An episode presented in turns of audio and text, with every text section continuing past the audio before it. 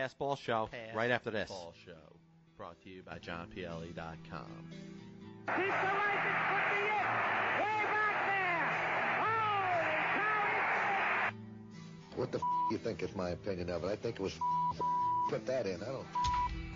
So the Tribe drops its third straight on this trip, six to one to the Rangers. For the Indians, one run on, let's see, one hit. That's all we got. One goddamn hit. Don't worry, nobody's listening anyway. I'm talking about the past, I'm talking about the history, I'm talking about what's great about this game of baseball. There's so much stuff that we talk about. I would say I wouldn't know, but I would say the reason why they want to pass is baseball going is the highly baseball sport that has gone into baseball and from the baseball angle. I'm not going to speak of any other sport. Let me start by telling you this. I have never used steroids, period. Jerry, just remember, it's not a lie if you believe. Joe Carter with a three-run homer. The winners and still world champions, the Toronto Blue Jays. And this he sucks. Well, he is. Well, he's out. Yes, Brady is out. Look, at- look at this. Brady is out. Uh, Damon Mack. I'm not here to argue about other sports. I'm in the baseball business. It's been run cleaner than any baseball business that was ever put out in the hundred years at the present time. Sell the team. From the CSB studios in Hasbrouck Heights, New Jersey, this is the Pass Ball Show brought to you by JohnPLE.com. Apologies for a little bit of technical difficulties. We start the show today. Um, lots to go over, definitely. Um, I just got to set something up real quick.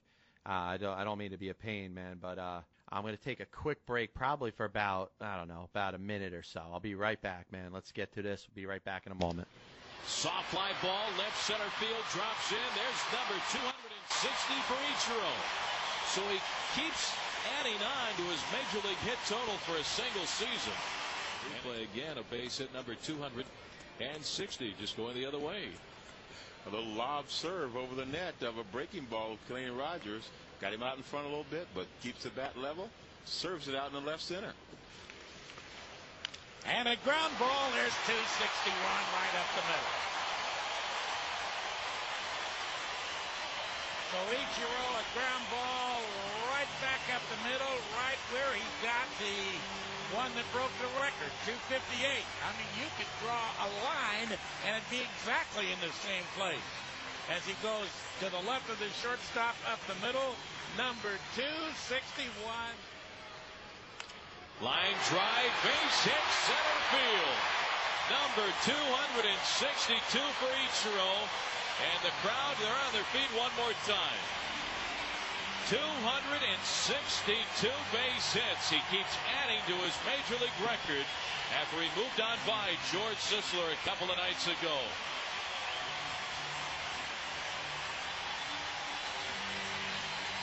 Will finish out the year with a 372 batting average.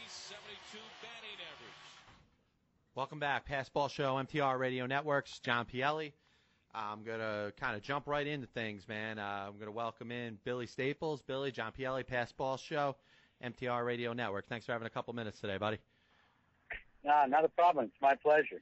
Yeah, I want to apologize. I had a little bit of technical issues, man. It sometimes happens, but you know we get through it. You know how it is. That's all right. We worked through them. It's not my first radio show, nor is it yours. no, absolutely not, man. Hey, listen, man. First thing I wanted to ask you because I really thought it was interesting, dude. Tell me about your, let's say, your past. How you got into doing what you're doing? Because I I admire, you know, the fact that you go out there and you pursue interviews and you you're you're out to talk to the players and stuff like that. What what got you going in this? Because uh, I mean, I think Um, I think it's fascinating the way the way you're able to do this. Thank you. I, I mean, I appreciate it. Uh, one, you always try, hopefully, be unique. Um, just do whatever your passion is or your work. So it's a two-part answer. The easy part is I made a decision after college to work with kids, disadvantaged kids, troubled kids, foster parent kids, homeless kids. So I mixed my passions. I mixed talking to baseball players about life and seeing if that if that had a price tag or a value on it, whether it be writing uh, columns or books, and then to take the proceeds of that and mix it with being able to give kids that normally wouldn't be able to go to college uh, give them an opportunity to go to college. So, uh, three books later, 13 uh, kids that have bachelor's degrees and 51 kids in college. It's I'm able to have fun with ball players, not just for the interview, but for the purpose of uh, what the end result is. And it's that's a lot of fun, to tell you the truth. No, it sounds like fun. I mean, honestly, like you know, people like me that are you know, st- you know, still working to try to get somewhere. I mean, you know, the, the fact that you you talk to players on a you know day in and day out basis. I mean, I'd I'd go about it. Was it a thing where you, you, just went out to the field while they're while they're playing Um, and just kind of waited out for interviews? a couple of things. One, um, uh, spending a lot of time with my grandfather as a little boy, seven, eight, and nine, I learned about the 1940s and 50s. So when I was able to have presence in my very first major league locker room, that was 1974. That's a long time ago. So my first locker room, it happened to be Old Timers Day. So that meant that the room was filled with guys that I could talk to about the 40s and 50s, you know, beside the current day players. So that that was the base, you know, being able to have access as a child to old timers uh, that were Hall of Famers, and then current players, which are now labeled old timers, which I, I kid with them about. So when you keep building your network or building relationships over the years, then just like today, knowing that I, I needed to follow up with the Boston Red Sox pitcher Jerry Casale, 1960s Yankee Eli Grba, you know, every day it's a few phone calls, and then you start connecting guys or doing favors for them, um, and it's just sort of like a actually baseball and the former players. It begins to be like a small family, to tell you the truth. No, it absolutely does, and I, I, I see your, I see your point 100 percent with that because it's like, you know, you you go in and it's just I think it's just like any other profession. I mean, you, you know, it's something if something you want to do, you kind of get into it, and all of a sudden it becomes like a creature of habit. You know, like a guy that you know works, work, you know, you know, a guy that guy that works in a grocery store. You know, he starts out, he learns he learns about you know where the stuff is in the aisles and what his job responsibilities are, and then after a while, you know, it just becomes second nature. I, I think that's you know seems to be what what happened with you, and I, I honestly I think you t- taken it to a level where, you know, not not very many people have. I uh, it, it's sort of it's a, a mixture of two worlds. It's a mixture of uh, actually three worlds. It's a mixture of friendships, and then of course I'm a fan, and then it's business. You know, so I'm not the media, yet I'm not a fan, yet I am a friend. So I, I know it's a, you know you're actually in the interview. You're making me think about it, but I'm not one of any of the three. I'm a combination. So I guess I have the benefit of being bits and pieces of all three. Um, but here, here's a good story that happened an hour ago, which could not have been planned. I, I had to go uh, pick up some tickets uh, to help out a donor to my uh, kids, uh, the students organization that we help with scholarships. So all I'm doing is driving my vehicle away from the ballpark. And then I look about a hundred feet uh, off to the right, and I say to myself, that's got to be Neil Allen, right? Now, Neil Allen pitched forever for the Cardinals, the Mets, the Yankees. And um, and I dealt with him last year when Dirk Hayhurst had a best-selling book because he was Dirk Hayhurst's pitching coach um, for AAA. And um, so I, I pushed down my window. I swear, this is not more than an hour ago. And I go, I go, I'm looking for the ugliest guy I can find named Neil. I screamed it. because everybody knows he was a girl's heartthrob. I mean, every if you didn't like him as a pitcher, the girls liked him just to look at him. Yeah. And he's got that southern accent. And he turned, and uh, I go. He, I knew he was looking in my car, and I said, I said, I'm looking for a man very, very ugly named Neil.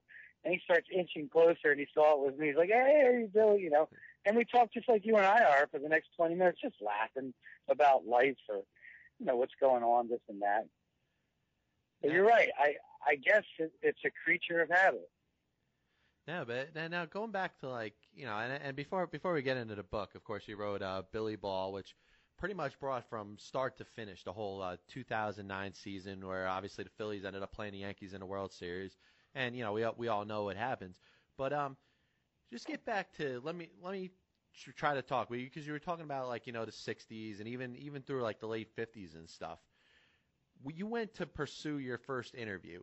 Was was it one of those things? Because I I wrote you know I, I read the Howard Cosell book and it really talked about how he used to he used to walk around like crazy with about 50, 60 pounds worth of equipment. And you know, you, you know, you know how he walked around, you know, all about himself and kind of getting in people's way.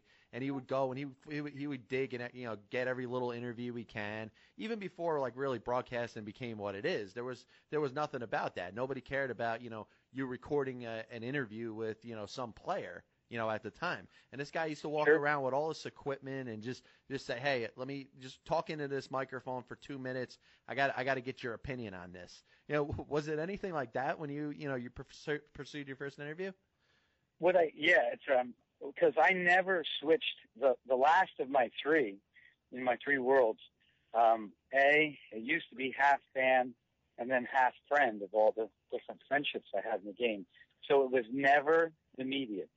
I never crossed over to the what's called the dark side. and um, when I came up with this idea for Before the Glory, I I didn't go to any ball players. I, I went I wanted to have national distribution and I didn't want it to be a baseball book. I wanted it to be a book about life that just happens to use baseball. So the step step one was to convince a non baseball person that this was a worthwhile uh, profit making uh, process. And that was Jack Canfield from Chicken Soup. So he sold over 120 million books. That guy was no joke. He he told me these are the rules. This is my expectations, and because I was never really a member of the media, and this is the way I, I would like you to go about doing things. Because of course he has a lot of experience. So what I decided to do, coming off of him giving me the rules of the assignment of how to produce this book, is I went to two guys that I knew I could count on. And that was Gil McDougald, who lived close by in New Jersey, Wall Township, uh, right by the shore. And then I went to Bobby Thomson's house because I know I knew those guys. I knew them for 20, 30 years, and Bobby Thomson wouldn't say no to anything. You know, he's just a great human being. Now, both of those guys have since passed, but I didn't ask them for the interview. I asked them for this is what I'm doing, and I'm going to ask you about five or ten stories from the ages of 8 to 18 until you left home to play ball. And I want to know about your dad, your mom, life, a girlfriend, did somebody pass away, some tragedy, happiness, what formed you to be the person you are. And I go, would you want to do an interview like that? What do you think of the, um, you know, what do you think of the idea? So rather than ask for the interview, I asked them for an opinion on the whole concept. So what's cool in our field, you, me, and the guys that, that do this, is that they not only said yes to the interview, but I said, I want to come back, unlike, you know, normal media. I want to come back and I, I would like to sit with you again. Would you edit it with me? Because it's about your childhood, your mom and your dad. Well, I soon found out that when I sat with them to do edits, the proper question when they were absolutely emotional of how we covered their childhood was to say, now who would you refer me to that's in your circle of contacts that may I may or may not know for my next interview? That that's that's when it all broke loose. You know that when the players start calling each other to be interviewed by me, I, I initially was like, oh my god, this is amazing, and then I you know the guys would talk to me, you know, and they would say you earned it. You know, we love what you're doing. It's very different. That's that's how it all happened for me. Yeah, that's awesome because I like I, I look at it kind of compare it to like what I do, and it's like you know you reach out to somebody and you know you know you first you first get to talk to them and you're like hey how, are, how, why are they giving me the time of day? Did you ever did you ever think about that? Like how you know how a, a, a professional baseball player would give you um, a couple minutes of their time? Yeah. Yeah, it's it's a normal feeling for guys like you and me until right, and you're younger than me, so you know it's an easy thing for me to say to you. When your interview is that good, when your aura, you know what you produce, the end result is that good, these guys will tell you. You can stop saying why me, and you can concentrate on who else should be part of this great interview process. And that's when you've turned the page of being the 25th guy on the roster to being an everyday player to knowing when you go to the ballpark your name should be in the lineup. It's just a process. And and watch, you're on the road, you're part of the process. You're somewhere on that road, and I was once too. And now I do feel it's not, you know, there's a difference between self-respect and being self-assured and then like the negative word, cockiness. No way do I want the negative words associated, but I know that this interview that I do is probably one of the most emotional ones they'll ever do. And at the same time, the last, the hardest, which I have all of them on tape. And you know what? It's kind of me giving, when I give that back to them, Brad Lidge, pitcher that's now with Washington and was with Philadelphia, he said, he said, you gave me a gift that when it was Christmas time before the book came out, I, I wrapped my childhood chapter and gave one copy to my mom and gave one copy to my dad. You gave me a gift. So I get it now because they want me to look at things from their point of view rather than us because you know what we are. We're fans. Yeah, absolutely. that's that's pretty much all we are. And you know what? We're trying. Yep. You know, we're trying to do something that's, you know, other people do it, but it's it's a it's a matter of like you know, listen. I I just I want people on my show. I want to interact with people. I want to feel like I'm providing a product to the listeners, just like they Sure. they as an athlete want to you know show a product of what they do on the field to the fans that watch. And I, like I see a little bit of a correlation there, and that's why you know that's why I'm as passionate about what I do because you know Ed, we're we're in a different we're in a different age now. The you know the new media, you know everybody everybody's getting their opinion and they want to turn on something to listen to somebody talk about this or talk about that. I mean that that's that's that's what you know that that's I think what drives us all to it because it's a matter of people you know coming to us for the information about uh, you know about people about this guy or that guy and and it's a matter to me at least of wanting to put something out there that people you know may not know about a player or something you may, may not know about Billy Staples that you know people you know people who know you you know already talk about I, I agree. A couple of, you know, you're making me think as I, I listen to what you're saying. A couple of things came to mind that I learned along the way. Now, some of the standard questions, you know, in the media when you got time to really spend with somebody, um, should Pete Rose be in or not be in the Hall of Fame? Then the subject of steroids. Well, these guys, right, when you start to, you know, say I'm, I'm doing three schools with them in two days, that means, you know, we're going to be with each other for like 40 hours. Yeah. So my point is, they really they teach me too because they're the ones getting interviewed all the time. And where is the creativity behind either one of those two questions? Talking about steroids or, or Pete Rose, there there is none. No. But you'll al- they'll- they say you'll always hear it in a ball player's voice when you've asked a good question. Instead of satisfying yourself, you'll be satisfying them when you really hear it in their voice. And another ball player um, who was really really helpful, he he simply said to me, when they put Shoeless Joe Jackson in the Hall of Fame, and we all know that's your real baseball story, you know the whole Shoeless Joe story. When they put Shoeless Joe in for hitting almost 360 lifetime, then we can talk about whether Pete goes in or not. But why are we talking about Pete before Shoeless Joe? Well, that was the end of me ever asking that question again to anybody because I want to be creative. I want to have that energy in their voice. Um, so that you know, everything is if you do enough interviews, you get to know enough ball players, you get to get in their heads rather than ours. Um, and, and it's it's a learning process. And and you know, how are you going to argue with me? Should we talk about Pete? He th- that ball player made a great statement. Should we even be talking about Pete before we talk about Shoeless Joe? Well, then stop talking about Pete. So I stopped man. talking about Pete. Yeah, I mean, I mean, you could you could do it to you know whether you're talking about players that use steroids and stuff or Pete Rose, but it really all comes down to you know a guy like Shoeless Joe Jackson, who as a player was, you know, you know, un, it was really it's really uncomparable to say a guy, you know, to compare yourself to a guy that hit 360 for his entire career. And, and and then you talk about yeah Pete Rose who ended up coming out with more hits than anybody else. I mean it's it is kind of silly. So, it uh, like I say, what if we go and listen to all the radio shows and ESPN, ESPN radio and ESPN television, MLB, MLB channel, we know it's being talked about every day. Absolutely. The key for us is to have an entertaining association with whoever we're interviewing and not have it be the same old, same old. That's it. I mean, that's, that's the rules of the game. Yeah, and I I think really with baseball in particular, there are so many issues that people don't touch on, or you know, you, you could probably in your mind come up with a varying or a different opinion on something that really nobody has touched on before. I mean, we could go we could go the same thing. We could talk about Mets, Yankees, and Phillies and how they're looking right now and how they'll look towards the rest of the season. but you know, every everybody else is talking about that because it's you know it, it it's in it's in a realm of the same stuff that everybody talks about. But if you want to talk about you know who's who is more of a Hall of Famer, you know, Jack Morris or Mike Mussina. You know, not people, not many people put those players together. And I and and like like I, I just think I just think it's important for the baseball fan to get perspective about different things as opposed to the same old stuff all the time. And like you said, I mean, we could sit here and talk about steroids for you know three hours, but who the hell wants to listen and, to but, it? Right? Who? How entertaining is it?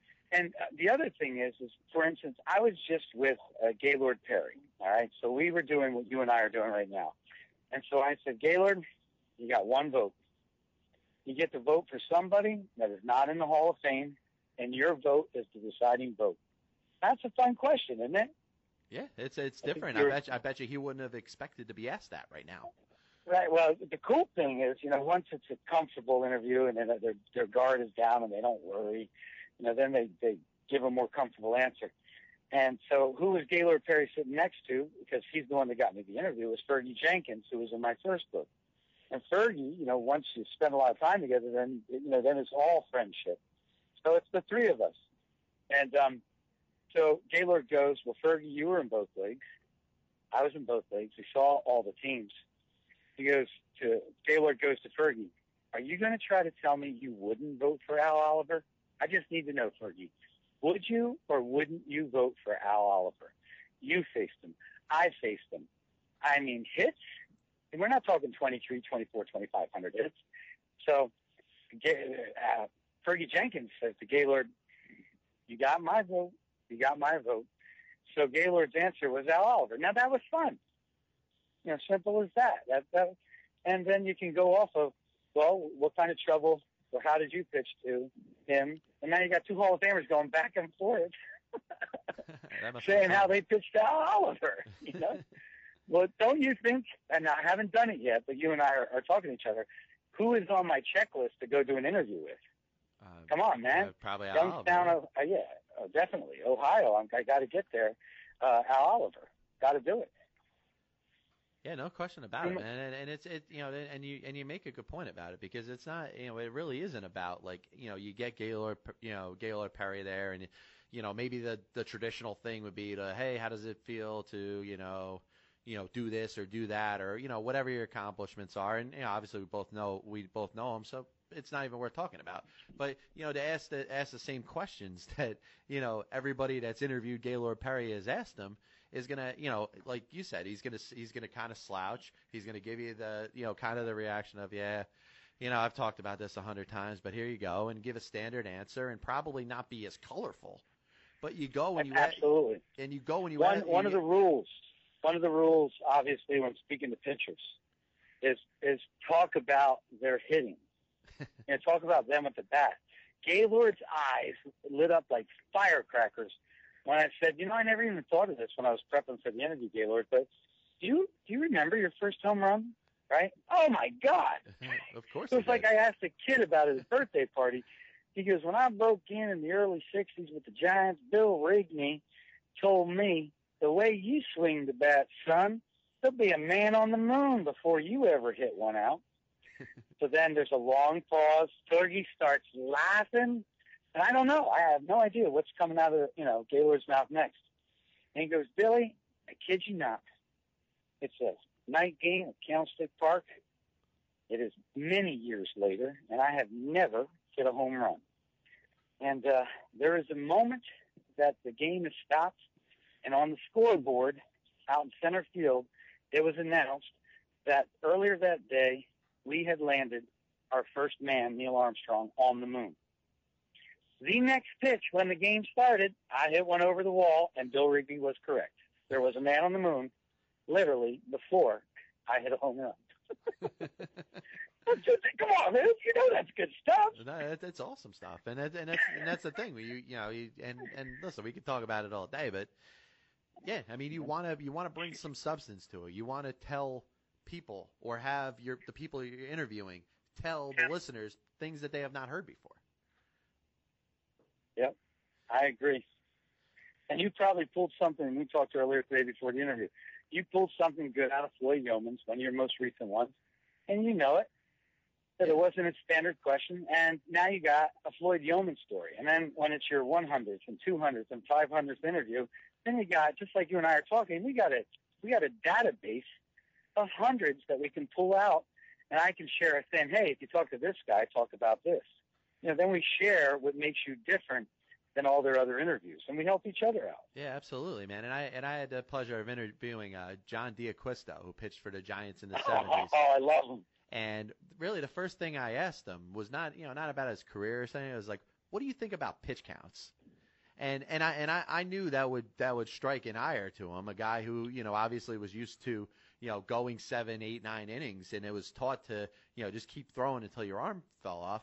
But and and he and he honestly he carried the entire interview off of that one little point about about you know pitch counts and the way you know the way pitchers are babied now, and obviously we threw in a couple comments about how much you know how much the pitchers are getting paid now and how you know they have a dollar value when they didn't have a dollar value in the 70s and and and, and listen it was it was better than talking about you know the Giants in you know you know 73 74 know, which Sure. which I'm sure he was used to answering a lot of questions about that. But that's you know, I mean, I mean that goes into like what you know, obviously what you've done and what you know what I want to do.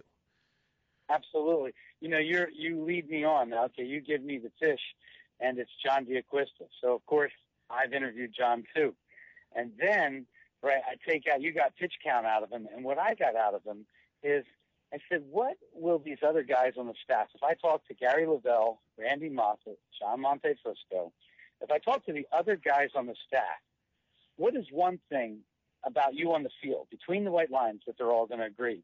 So D'Acquisto, with that laugh of his, he goes, they all better agree I was faster than all of them.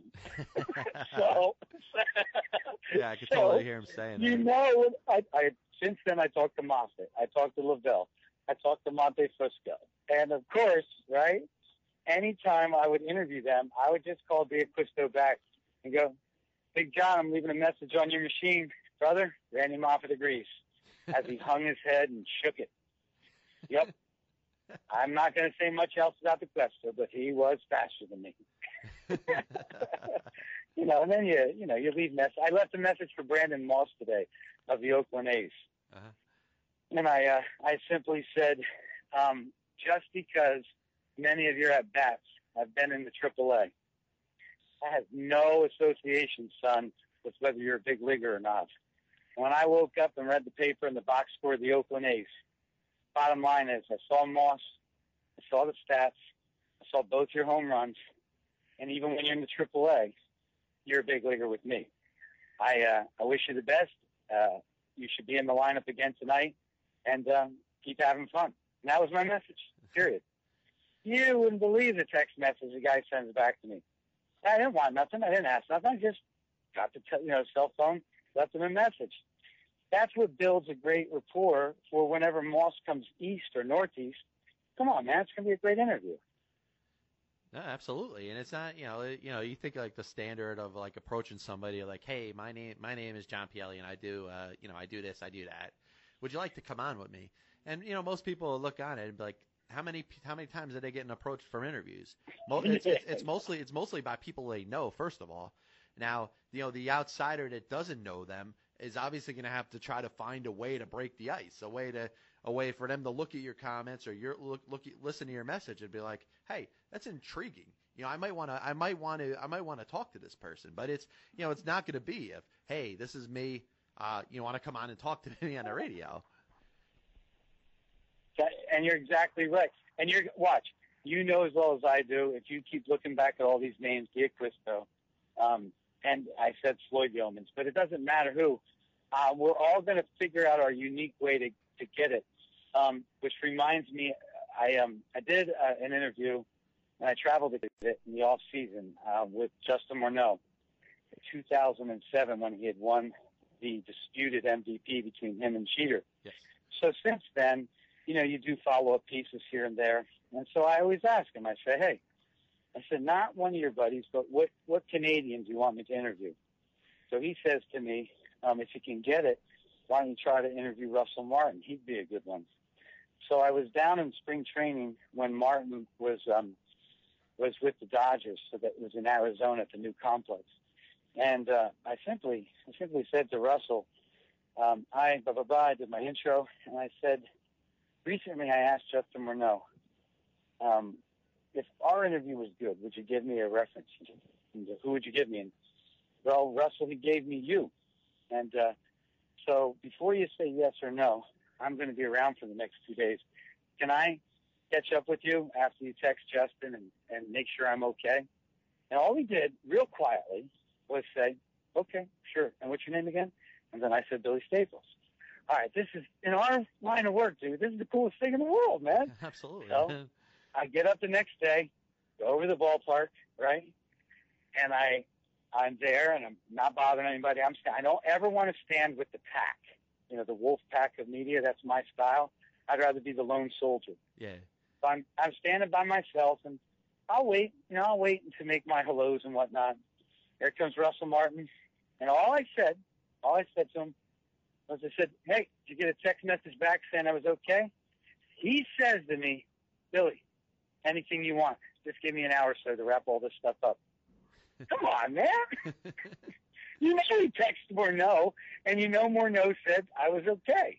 Now, what happens? I saw uh, Martin this spring training before a Phillies uh, exhibition game. He's with the Yankees. And what do we do? Just laugh and joke, you know, because the interview's done, the writing's done, and um, once again, just building your base, building your network. Yeah, listen, dude. I, I honestly, I think that's an awesome way to you know get a hold of people. But I, I want to segue that, into something else. You know, you, you you talk about how much of a fan you are, and obviously you're a fan first, and I think I'm a fan first. So, when do you draw the line from being that you know that kid or that young adult that just wants to pursue a player's autograph to make that transition into yeah, somebody that, question. that and, and a transition to somebody that you know is out and just wants Seven- to kind of be one of the boys. Yeah. That's that's uh, that's a good question because um, that really is separating uh, being a fan and being a member of the media. Because on all of our media passes, if we get a signature in front of any ballpark official, we are banned for life. Of course, the fans don't know that, but we know that. Yeah, absolutely. And um, I've seen it. I mean, I've seen it in the Yankee locker room where they just went up and took the credentials off a guy's chest and escorted him out for life yeah, for, that's it. for you know getting some signature. Well, here is um, you know you'll get it, and and now the fans will get it from this point of view. Well, people always say to me, "Oh, I saw you interview Derek Jeter again. I have this. I have this uncle. I have this nephew. I have this. I have this. I have never asked Derek to sign anything. So that's that's just the way it is. But that's Derek. You know, that's at the top of the heap. Okay, now um, the same thing. Now I can go off of a different story and say David Wright. So David Wright is in my first book, and David Wright. Um, I got the first 100 books numbered off the press, and I've kept them, meaning that that's I've tried to get them signed by all 20 ball players in the first book, and I think I've gotten 16. Gary Carter and Robin Roberts have passed away, but they did sign all the books. So my point is, when I was doing book two, I caught up with David Wright, and he said, "Yeah, I'd like to do. That's a different angle of an interview for book two. I'll gladly do it with you." So then I said to him, "Can I do it at the hotel during this, you know, three-game, four-game series?" And I said that way I could get my books that are numbered one to a hundred signed, and a couple of things for my um, students' scholarship auction. Well, that's not at the ballpark, and I'm mixing the two worlds. So I can't get any signatures at the ballpark. All I can want, but I was able to get on a you know on a personal note. I was able to get those books signed by a current player, which you definitely cannot do at the ballpark. And then I was able to get I don't know six or eight things signed for the auction. And um, they they the biggest thing is since the mid 1970s, it doesn't matter how much they make. No one, no human being wants. It doesn't matter what their salary is. No human being wants to feel used. Under, it's just a, a generalized statement. So they're perceptive of who is asking. Many of them are, at least I should say. Some of them care less, which is which is even better. Um, many of them are perceptive of who they're signing for or where it's going, because to an extent, somebody will go after they get a signature. Oh, this is worth blank blank dollars, and I can sell it or eBay or whatever else there is. So it is such a different world from when I joined baseball in the mid 70s. And all I have to do is keep figuring out how to draw the line, the balancing act, and the level of professionalism, and never cross the line. And uh, you know, you're right, man. I mean, that's that's a tough question, but that's the best answer I can give you. Yeah, and, and I actually make a comparison to myself because obviously I've I've transitioned from being a fan to you know essentially becoming a mem- member of the media. I mean, I remember my first spring training that I went to, and it was only five years ago because you know obviously I, you know I, I need to come up with the money to go down there and stuff like that. And I really compare it to the, the you know my most recent spring training. I go down to Port St. Lucie. I've done it for the last five years. You know I'm a I'm a Mets fan, and the first year I was down there, I really did that you know that fan that fan guy thing. I had my my cap on with my little you know my you know my little my ball with the you know the pen in my hand and you know, I was I was anxious to get you know autographs, but you know, I think I realized and I learned from that. I I, I look back and I say, you know, these players are looking at me, you know, the middle-aged guy. I'm not a kid anymore. You know, I'm not the little kid with a smile on his face. I'm there, you know, just you know, kind of looking like that guy.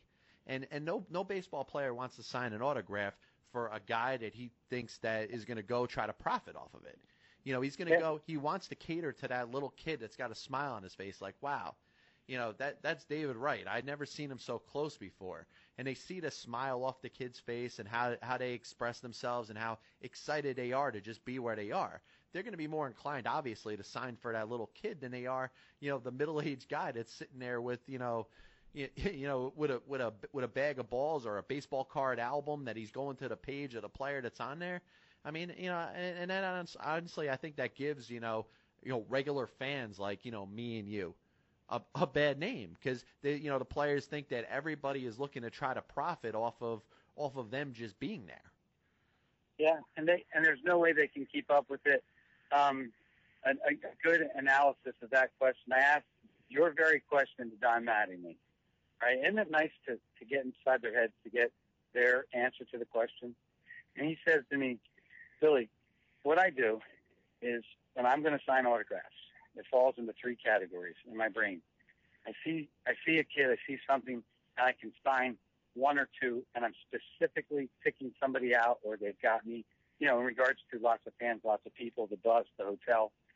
And he goes, or I'm in a situation where I've got five minutes, or in my brain I've got ten minutes, and I sign, and it doesn't matter who I sign for, whether it's a kid, whether it's a guy. You know, I try to do one each because I think that's fair. But at the end of my five minutes, I know no matter who's angry at me, no matter who is next, I'm walking away at the end of my five minutes. And I gave, I gave five minutes. Not everybody does. And sometimes it's 10 minutes, but I always know that somebody's going to be angry. But for all the ones I did sign, I made more people happy than I made the ones that didn't at the end of my time angry. Wow. That was, that was a great answer. That truly was. No, that's that's a terrific answer, and and and like you look at a lot of players, and there honestly there are some out there, and I'm sure you've seen it. There's some that will not sign at all, that you'll never see in a situation. But and I, I think it's more, you know, it's obviously more fan friendly than being down in spring training, and I'm sure you can relate to it too. That you know, play, yeah. players in general, not just for autographs, but just to to to talk and chat with, and that, and that's and that's something that I kind of looked for especially the last couple of years. I wanted to go down there, and honestly, I didn't even have a recorder with me, but just to have a little feedback here and there. I got to speak a little bit, last, you know, during spring training with Mike Pelfrey, and this was actually, sure. and he he chose to give me a couple minutes on a day that he was pitching. And you know, wow. and, and I and I and I said I said listen, I, and and I I didn't even really ask for an interview. I said I said, hey Mike, you know you know, good luck tonight. I hope you really you know I hope I hope you you know continue to pitch well. You know, you've been throwing the ball well your last couple starts, and it, I was kind of expecting him to just kind of keep on walking, say thanks, and just keep on walking. And he actually started walking towards me, and we had about you know a five minute conversation. And and you know stuff like that is stuff that you don't really expect to happen. You're, you're just going trying to you know shoot you know shoot a little bit back and forth with the players to just you know see what kind of response you get. And you know, he actually he he gave me five minutes, and and that honestly that meant more to me than you know getting you know any autograph or any recorded interview, because you know just just to get the feeling that you're having an impact on somebody, for them to want to talk back to you, to want to respond, to re, you know to really want to give you a couple minutes of your time. And to me, you know, having that recorded, it didn't matter that I didn't record it. It, it didn't. It didn't matter that I didn't have it. To me, that was that was better than getting you know a player to call in here for 20 minutes and talk about anything. Sure. I um, as I listened to you, two stories click in my head. One's in this country, and one's out of this country. One was this very same spring training that you went to. I um, chatted for just a few few moments uh, with Prince Fielder, and so he said, "Hey, Billy, um, meet me here da, da, da, da, da, this time, and uh, and we'll have uh, we won't be hurried. I'm wondering what the heck, you know. Told me this time, and he told me this place, you know, at the ballpark, and I'm like, all right. So what what he told me was the the gate where they drive their cars in and out of the players' parking lot. Which I'm thinking to myself, my God, that's where the fans are. You know, you know, what's the media going to do right in the middle of all the fans? And um, so I got there. Sure enough, 50 to 100 fans. And um, I got my story before I even talked to Fielder. Like, you know, it's amazing how the way you think, you know, is the way you're gonna you're gonna write your story. Well, player after player after player left the parking lot, and a few, you know, would stop their car and put down the window and sign for a few fans, and that would be maybe two out of ten, at tops three out of ten. And then 10 or 15 minutes after I was told to be there, golf cart comes driving up, not a car, parks the golf cart on this side of the fence and says, as long as there's a straight line, I'll be back in two minutes. Sign for every person in this line. But make sure you all know it has to be a straight line. Prince. and, and, and come on, man. So you know how long that line was. Prince gets it. That's all I can say. He gets it, and he signed for everybody, and everybody, you know, was grabbing their kid. Well, here, everybody, you know, was allowed to have one item, and he was as gracious as could be. Now, here's the second story that, unless you experience it, you're not able to talk about it. What's a hard interview for us? Well, the hard interview is with the Latino player that I'm trying to do the best I can with Spanish. And depending on the Latino player, he's trying to do the best he can with English. And, you know, I've done okay over the years, but I, I always try to do better with my Spanish. And I'm appreciative that they're trying to, to also use a foreign language. So this past winter, I got to go to the Dominican and I had credentials in Santo Domingo. And then I went up and spent some time in shortstop heaven, San Pedro. Well, when the same Latino players see you um, on their turf, you know, in their country, Miguel Tejada, uh, Erick Aybar, the shortstop for the, the Angels. Um, it just goes, uh, it goes on and on. I could not believe the difference of cooperation with me with these players because I'm getting, I want to be the first guy at the ballpark. I want to be the last one to leave. And I cannot tell you, changed everything by me going to their turf, you know, going to their lands, going to where they speak their language. That was that was quite an eye-opening experience, and and obviously it must have been because they saw I was genuine and I was putting my money where my mouth was. I, I was giving good effort to try to do my best. No, listen, it, I mean, there's nothing like you know from a player's perspective to feel like you you, you did something that kind of touched home to him, and I think that's kind of what you did, like, and actually did it literally. I mean, for a guy to see you in the United States, he may like he may kind of notice you from a group of other people, but for them to be on their, you know, essentially on their home turf, doing doing their thing, and then see you again, they're like, wow, this guy, you know, at, at the very least, they're going to say this guy is ambitious. yeah, and, and some of them it starts a good rapport because I don't know who does and doesn't speak good English, or you know, and so I'm doing I'm doing my intro. I'm doing everything in Spanish which of course, you know, I sound like a white guy trying to speak Spanish. So every now and then, like one out of five guys or six guys would be laughing hysterically at me. Um, Julio Lugo, uh, Ronnie Paulino. And Paulino goes to me, Billy, I speak perfectly clear English. yeah, it's funny, and it's not it's not to be judgmental or anything, but you could look, you know, you could look at a certain player, and it's not. I don't even think it's really doing anything wrong. You you kind of you kind of make a judgment for yourself of like, all right, maybe they speak good English, maybe they don't, because a lot of these players, you maybe you haven't heard them speak at all.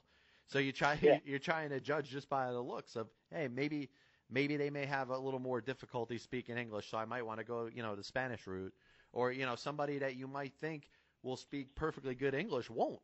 And then you're like, all right, well, all right, I got to switch up real quick, and you know, this is the way I'm going to go about it.